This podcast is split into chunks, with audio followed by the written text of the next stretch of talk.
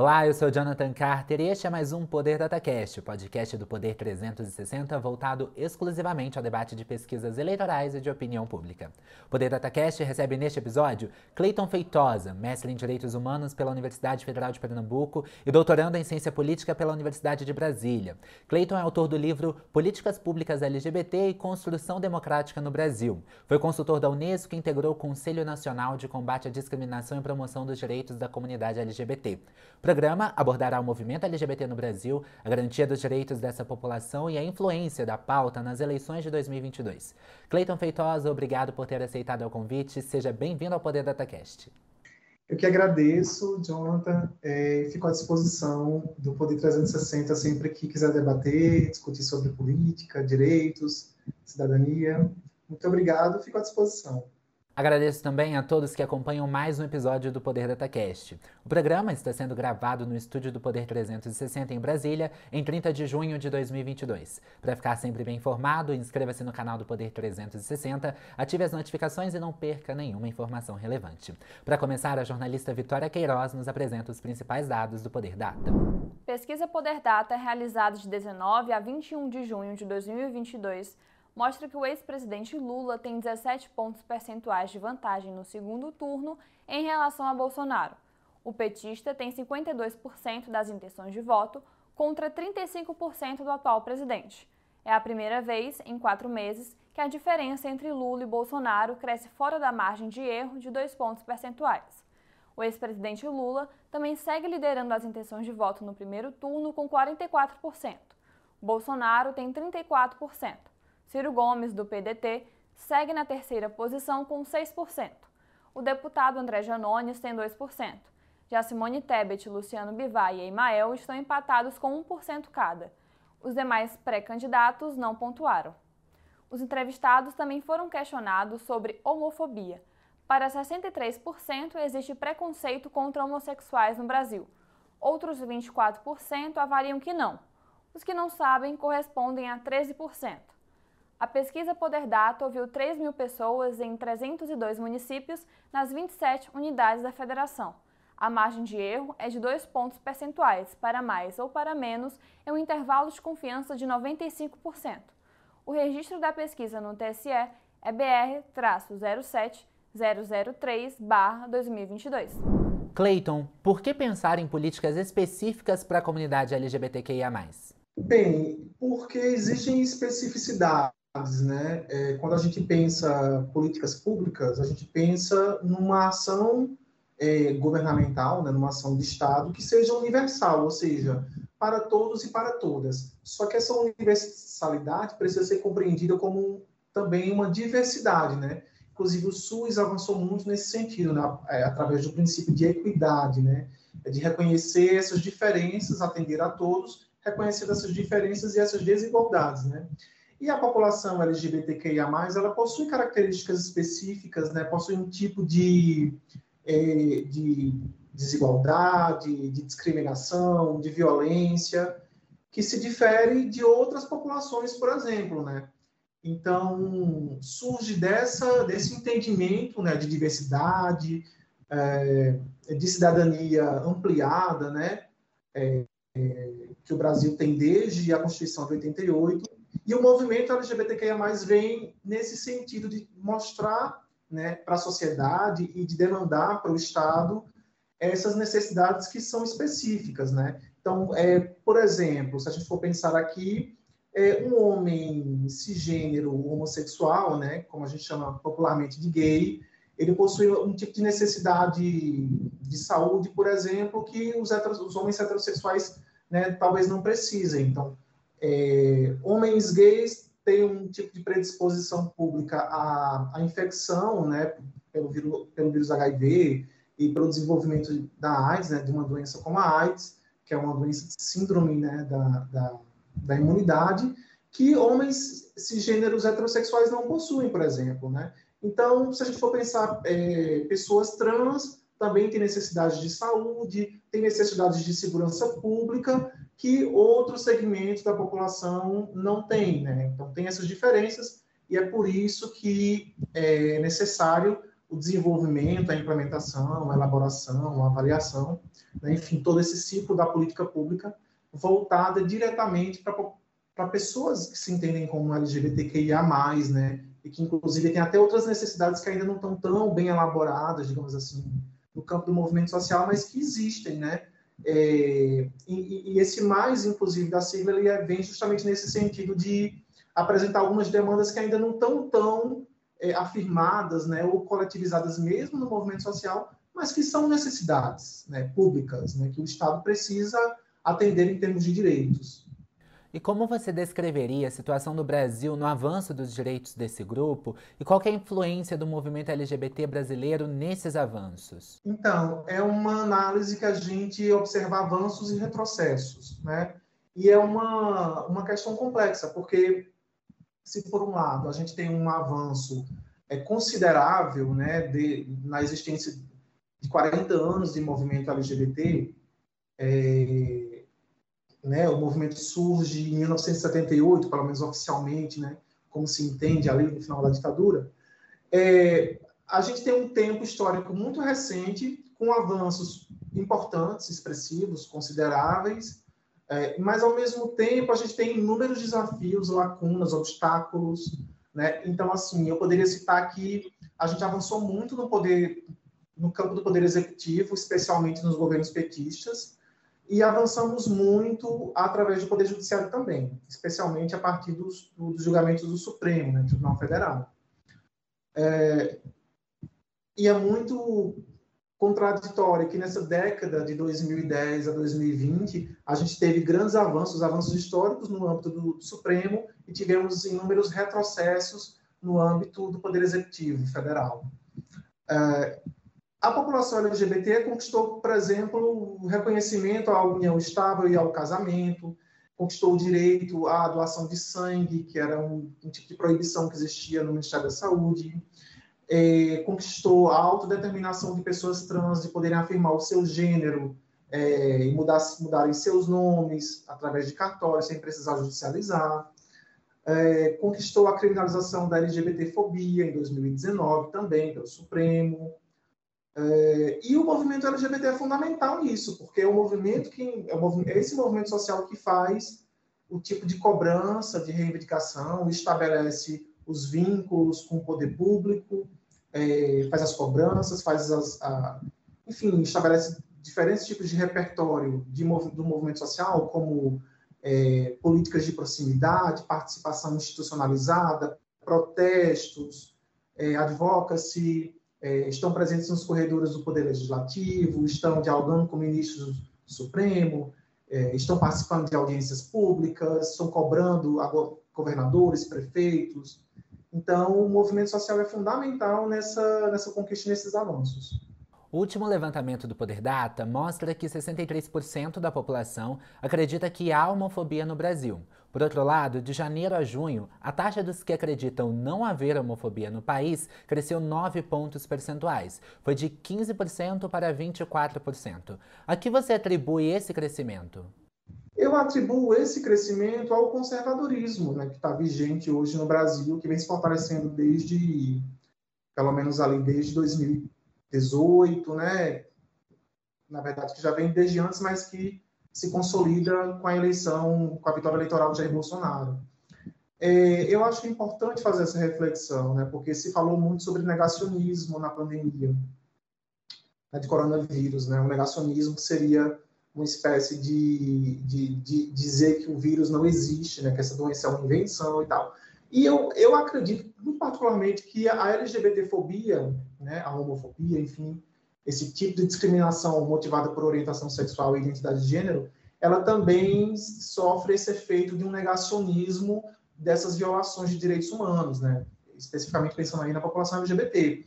É, a gente viu recentemente várias pessoas dizendo que esse tipo de preconceito, de discriminação, de violência é, é um tipo de mimimi, né? É, então, minimizando essa, esse tipo de denúncia, né? De, de, uma denúncia social, não só uma denúncia jurídica, né? Ah, então, eu acredito que o Brasil ele vive esse momento hoje, né? E esse um momento de disputa também, né? De, de disputa desse, desse entendimento na sociedade. É, então, eu atribuo a isso esse crescimento. Acho que é um retrocesso em termos de, de compreensão de como o Brasil funciona.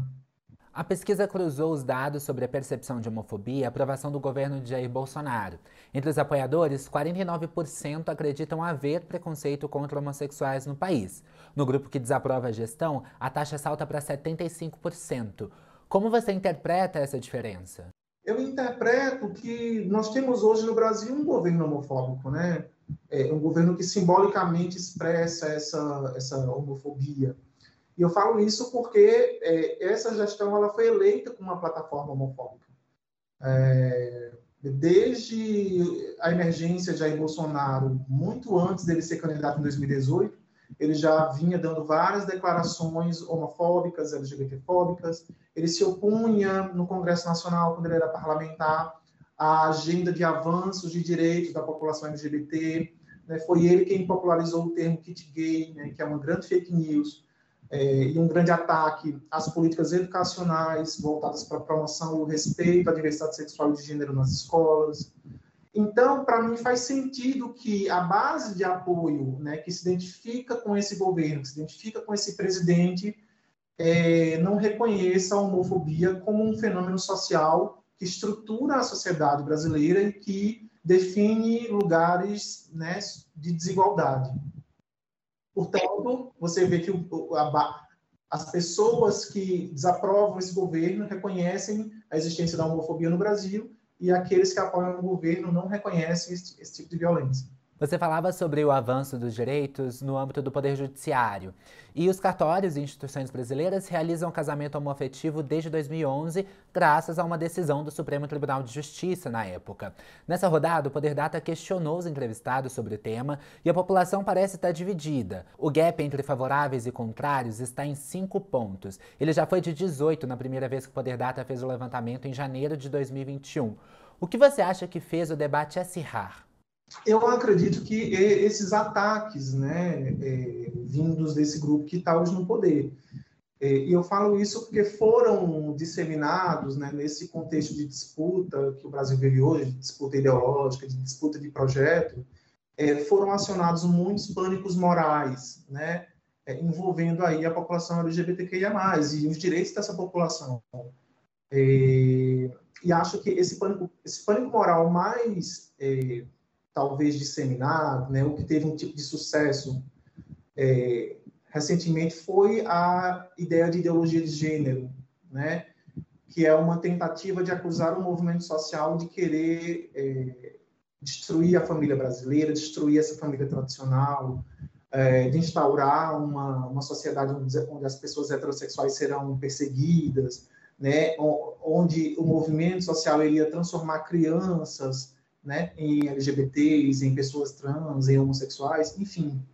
Então, eu acredito que esses pânicos morais que foram acionados né, é, de maneira especialmente eleitoral, né, mas também cultural, né, mas com interesse eleitoral ali por trás, até porque, se você observar essas campanhas de, de ideologia de gênero associavam essa questão ao PT, é, acredito que fizeram no Brasil uma espécie de recuo, né, de, ou de avanço conservador, né, onde a gente vinha avançando e as pessoas, então, a partir disso, a partir de muitas mentiras, de muitas fake news disseminadas pelas redes sociais, né, é, fizeram o povo brasileiro perder essa solidariedade que fazia parte da nossa cultura, né? Claro que a homofobia sempre existiu, mas ela foi essa falta de solidariedade e empatia com minorias, né, não só com a, com a população LGBT, ela foi estimulada a partir dessa disputa e desse, desse conservadorismo né, encarnado, representado na pessoa de Jair Bolsonaro.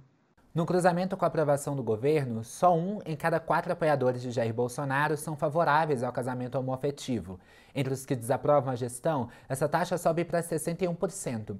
Por que, que há tanta resistência no acesso da população LGBT a esse direito? Olha, eu acredito que assim a violência, né, eu acho que é o fenômeno estruturante da sociedade brasileira em relação a essa temática, né? Porque é, embora a gente tenha avançado muito no campo institucional, né, como eu falei, no poder executivo, especialmente nos governos petistas e no judiciário, a gente ainda tem uma, um cenário é, cultural, né? e aí eu estou falando agora real, né? é o que, é a gente vive no cotidiano da gente, que ainda é muito violento e muito hostil à população LGBT. Né? Então, se você for pensar, por exemplo, casais gays, casais lésbicos, é, pessoas trans, ainda tem muito medo de se expressarem, né? É, de expressarem afeto, de expressarem carinho, de se beijarem, de andarem de, de mãos dadas. É, as pessoas trans ainda têm medo de transitar na rua, né, no espaço público. Então, é, acessar esse direito ainda é enfrentar, é fazer um conjunto de enfrentamentos nos quais algumas pessoas ainda não estão preparadas para enfrentar. No último dia 28 de junho, foi celebrado o Dia do Orgulho LGBT. O Poder 360 mostrou que diversos pré-candidatos, como Lula e Ciro, se manifestaram acenando para esse grupo. Daqui para frente, novas manifestações direcionadas à comunidade devem ocorrer? Olha, eu acredito que sim, uh, especialmente do campo político ideológico da esquerda, né?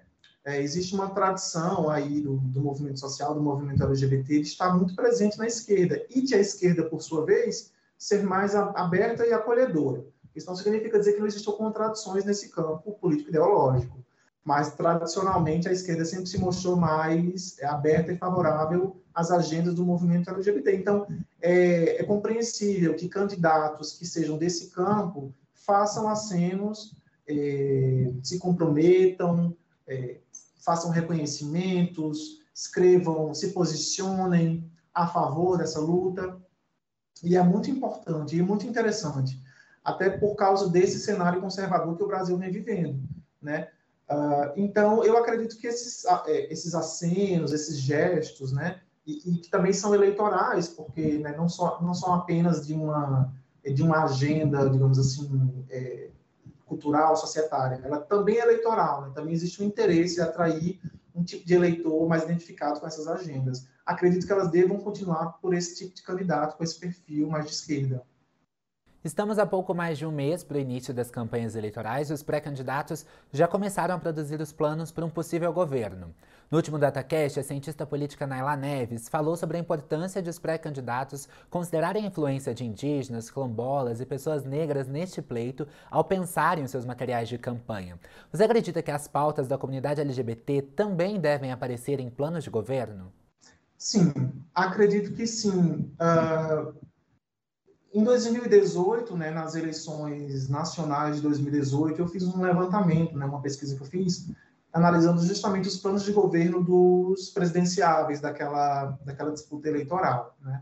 E no meu, no, no meu estudo naquela época, é, se não me falha a memória, 70% dos planos de governo, né, ou, ou 70% dos candidatos que estavam se colocando ali naquele pleito, de, é, falavam, mencionavam ou propunham algum tipo de ação pública voltada para a população LGBT que ia mais. Então, eu acredito que em 2022 esse cenário também vai se repetir.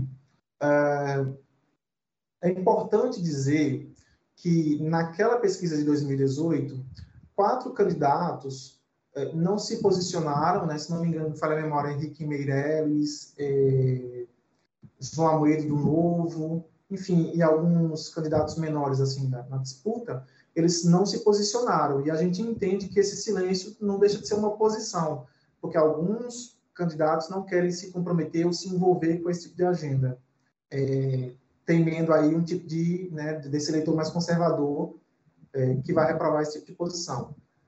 Uh, tive, naquela, na, naquele momento também, eu me lembro, me recordo que dois candidatos eram expressamente, se posicionaram, né, eles não se omitiram, mas eles eram expressamente contra, né, contrários à questão LGBT. Então, foram, na época, o atual presidente da República, Jair Bolsonaro, que naquele momento falou de ideologia de gênero, né, dessa, desse, desse pânico moral todo que eu já mencionei, e também o candidato Cabo da Ciolo, né, que também se colocou também muito parecido ao Jair naquele momento. Tirando esses dois e os quatro que não se que não mencionaram, todos os outros, é, que representam 70% desse total de candidatos, se posicionaram favoravelmente, com propostas, uns com mais propostas, mais detalhadas, outros com menos, mas ainda assim se posicionaram. Então, foi um cenário que eu diria, julgaria favorável. E acredito que em 2022 isso vai acontecer novamente, mas aí a gente precisa analisar novamente e ver quando esses planos de governo saírem, como que ficou o cenário de políticas para a população LGBT. E como você acha que a pauta LGBT pode influenciar não só no plano de governo, mas na própria eleição? Bem, é, sobre os planos de governo, eu acredito que eles vão é, vão estar, tá, estão nesse momento né, em construção e debate, né, através do conjunto de partidos que cada candidatura tem aglutinado. Eu acredito que os setoriais é, LGBTs de cada partido têm um papel importante nessa, é, nessa inserção, né, nessa inclusão da temática é, nesses planos de governo. O movimento LGBT também pressiona de alguma maneira, não só esses que estão dentro dos partidos, né, como eu falei, a, a partir através dos setoriais, mas também o movimento social que não estão necessariamente dentro desses partidos também tentarão influenciar, também tentarão incidir de alguma maneira. Recentemente, o Lula teve uma reunião com os movimentos sociais, uma plenária, e o movimento LGBT estava presente e apresentou, inclusive, um documento de reivindicações. Uh, então, acredito que vai acontecer dessa maneira. E do ponto de vista da disputa eleitoral, eu acredito que ela vai ser mobilizada especialmente pelo, pela direita. Né? Acredito que Jair Bolsonaro vai mobilizar essa temática, mas ainda nessa chave né, é, de oposição, de conservadorismo, acionando esses pânicos morais. Né? É, a gente já tem visto aí, por exemplo, uma discussão sobre aborto, que já está aparecendo na, na pauta, no cenário, e acredito que isso vai ser mobilizado no intuito de atacar é, candidatos progressistas, né? É, e aí a gente cabe a gente observar, né, e ver como que esses candidatos é, da esquerda, especialmente, vão se comportar em relação a essa temática, né? Uh, uma coisa que eu tenho observado é que, embora essas propostas apareçam nos planos de governo, né, com já uma, com alguma frequência, muitas vezes esse, esse tema não aparece nos debates, né? E também não aparece muitas vezes nas campanhas, né? Ou, ou nas chamadas televisivas, é, nesse sentido. Então, a, acho que a gente precisa observar, né? Vai ser interessante observar o comportamento desses candidatos mais progressistas em relação à temática. Na minha opinião, acho que esses candidatos precisam se posicionar, precisam é, falar, né? Qual a sua posição, né? já que eles têm se posicionado nas redes sociais. Então, acho que eles precisam aparecer nesses espaços de visibilidade massiva, né, como televisão, né, se posicionando e deixando claro né, que esse apoio é, não significa dizer uh, querer transformar as pessoas em LGBT, querer transformar as crianças em LGBT, mas defenderem direitos, defenderem respeito né, e defenderem a não violência. Você falou sobre a questão das propagandas partidárias e agora vários pré-candidatos têm aparecido nas propagandas partidárias dos seus partidos. Você tem uma pesquisa de agosto de 2021 específica sobre a presença da agenda LGBT nos documentos dos partidos políticos. Como o tema é tratado pelos partidos e quais perspectivas dá para ter a partir desses documentos? Eu, eu acredito que você esteja se referindo à minha pesquisa sobre estatutos partidários, né? não é isso?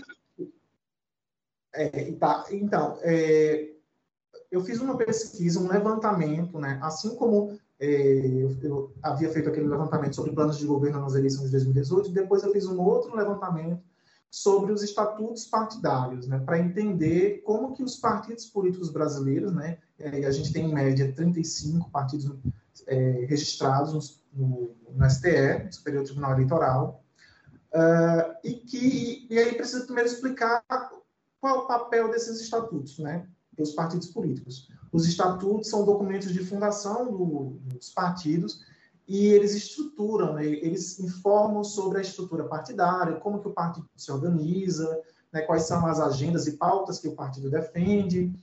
Uh, e naquele meu levantamento, mais ou menos 30% dos partidos políticos brasileiros eh, fazem algum tipo de menção à questão LGBT. Isso é importante. Eu vejo como um avanço, apesar de ser um número ainda né, inferior né, a 50%, mas eu ainda vejo como um avanço porque os partidos têm autonomia para definirem os seus estatutos. Eles não são obrigados pelo, pelo STE ou por quem quer que seja, não tem uma tipo de, de imposição, como, por exemplo, outras matérias, né? É, se a gente for pensar financiamento eleitoral para mulheres, né, a gente já existe uma imposição é, né, que esses partidos precisam cumprir. No caso da pauta LGBT, os partidos não têm essa, esse dever. Né? Então, quando eles mencionam, eu, eu vejo como um avanço. E aí a gente tem esse cenário né, de mais ou menos 30 partidos que mencionam a questão LGBT como uma agenda importante para eles. É, e sempre ali mais no campo do, da centro-esquerda, né? Mas a gente tem alguns partidos também de outros espectros ideológicos, né, como de centro-direita, que já tem falado. Né? Então, por exemplo, o PSDB já menciona, é, até o Estatuto do PRB, né, que é um partido aí conhecido como um partido é, vinculado à Igreja Universal, faz algum tipo de menção positiva. É claro que é preciso analisar a diferença entre o que é formal e o que é real, né? O que é que está escrito e o que é que é praticado realmente. Porque muitas vezes esses estatutos também são meio que Ctrl-C, Ctrl-V, né, digamos assim, são meio que copiados, porque é uma exigência burocrática do, do STF.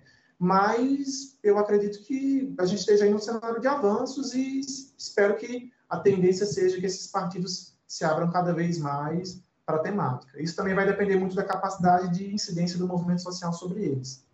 Para finalizar, o Poder 360 mostrou um estudo do Grupo Gay da Bahia que registrou que só em 2022, 135 LGBTs foram mortos vítimas de homotransfobia. Pensando no curto prazo, o que, que pode ser feito para combater essa realidade? É, eu, eu, penso que a gente precisa de duas frentes, né? É, é, uma é uma frente mais pedagógica, então a gente precisa avançar na educação, né? É, e quando eu falo aqui educação, eu falo educação no sentido lato, no sentido ampliado de educação, né? A educação formal, aquela que acontece nas escolas, nas universidades, nas faculdades, e uma educação não formal que acontece na sociedade, né? É, nos próprios partidos políticos, nos sindicatos, que a mídia é, também contribui, né? É, nos movimentos sociais de maneira geral, nas associações, enfim. Né? Então, a gente precisa avançar do ponto de vista da educação para que se avance na cultura. Né? Apenas transformando consciências é que a gente vai é, é, criar um cenário favorável de acolhimento, de solidariedade, de empatia, de respeito. É, né? Por mais que a gente avance do ponto de vista institucional, se as pessoas não sentem isso nas suas vidas concretas e práticas, né, não significa muito né, para as pessoas. Né? Uh, então, essa educação seria uma frente, a outra frente é, não tem muito como fugir disso, é da punição, né, da criminalização. A gente teve aí esse julgamento favorável do STF em 2019, então veja que é muito recente, mas aí a gente precisa de uma legislação, por exemplo, para consolidar esse tipo de, de, de violência como um, como um crime, né, que seja algo ainda mais é, sólido institucionalmente falando e que oriente o sistema de segurança pública e de justiça, né, para que haja investigações, é, punições, né, que não seja algo menor, para que as pessoas não se sintam à vontade para discriminar, oprimir, ofender, violentar, agredir, matar. Então, eu penso que, em síntese, seriam esses dois campos, educação e punição. E chega ao fim mais uma edição do Poder DataCast. Obrigado, Cleiton Feitosa, pela entrevista. Eu que agradeço. Fico à disposição para futuros debates.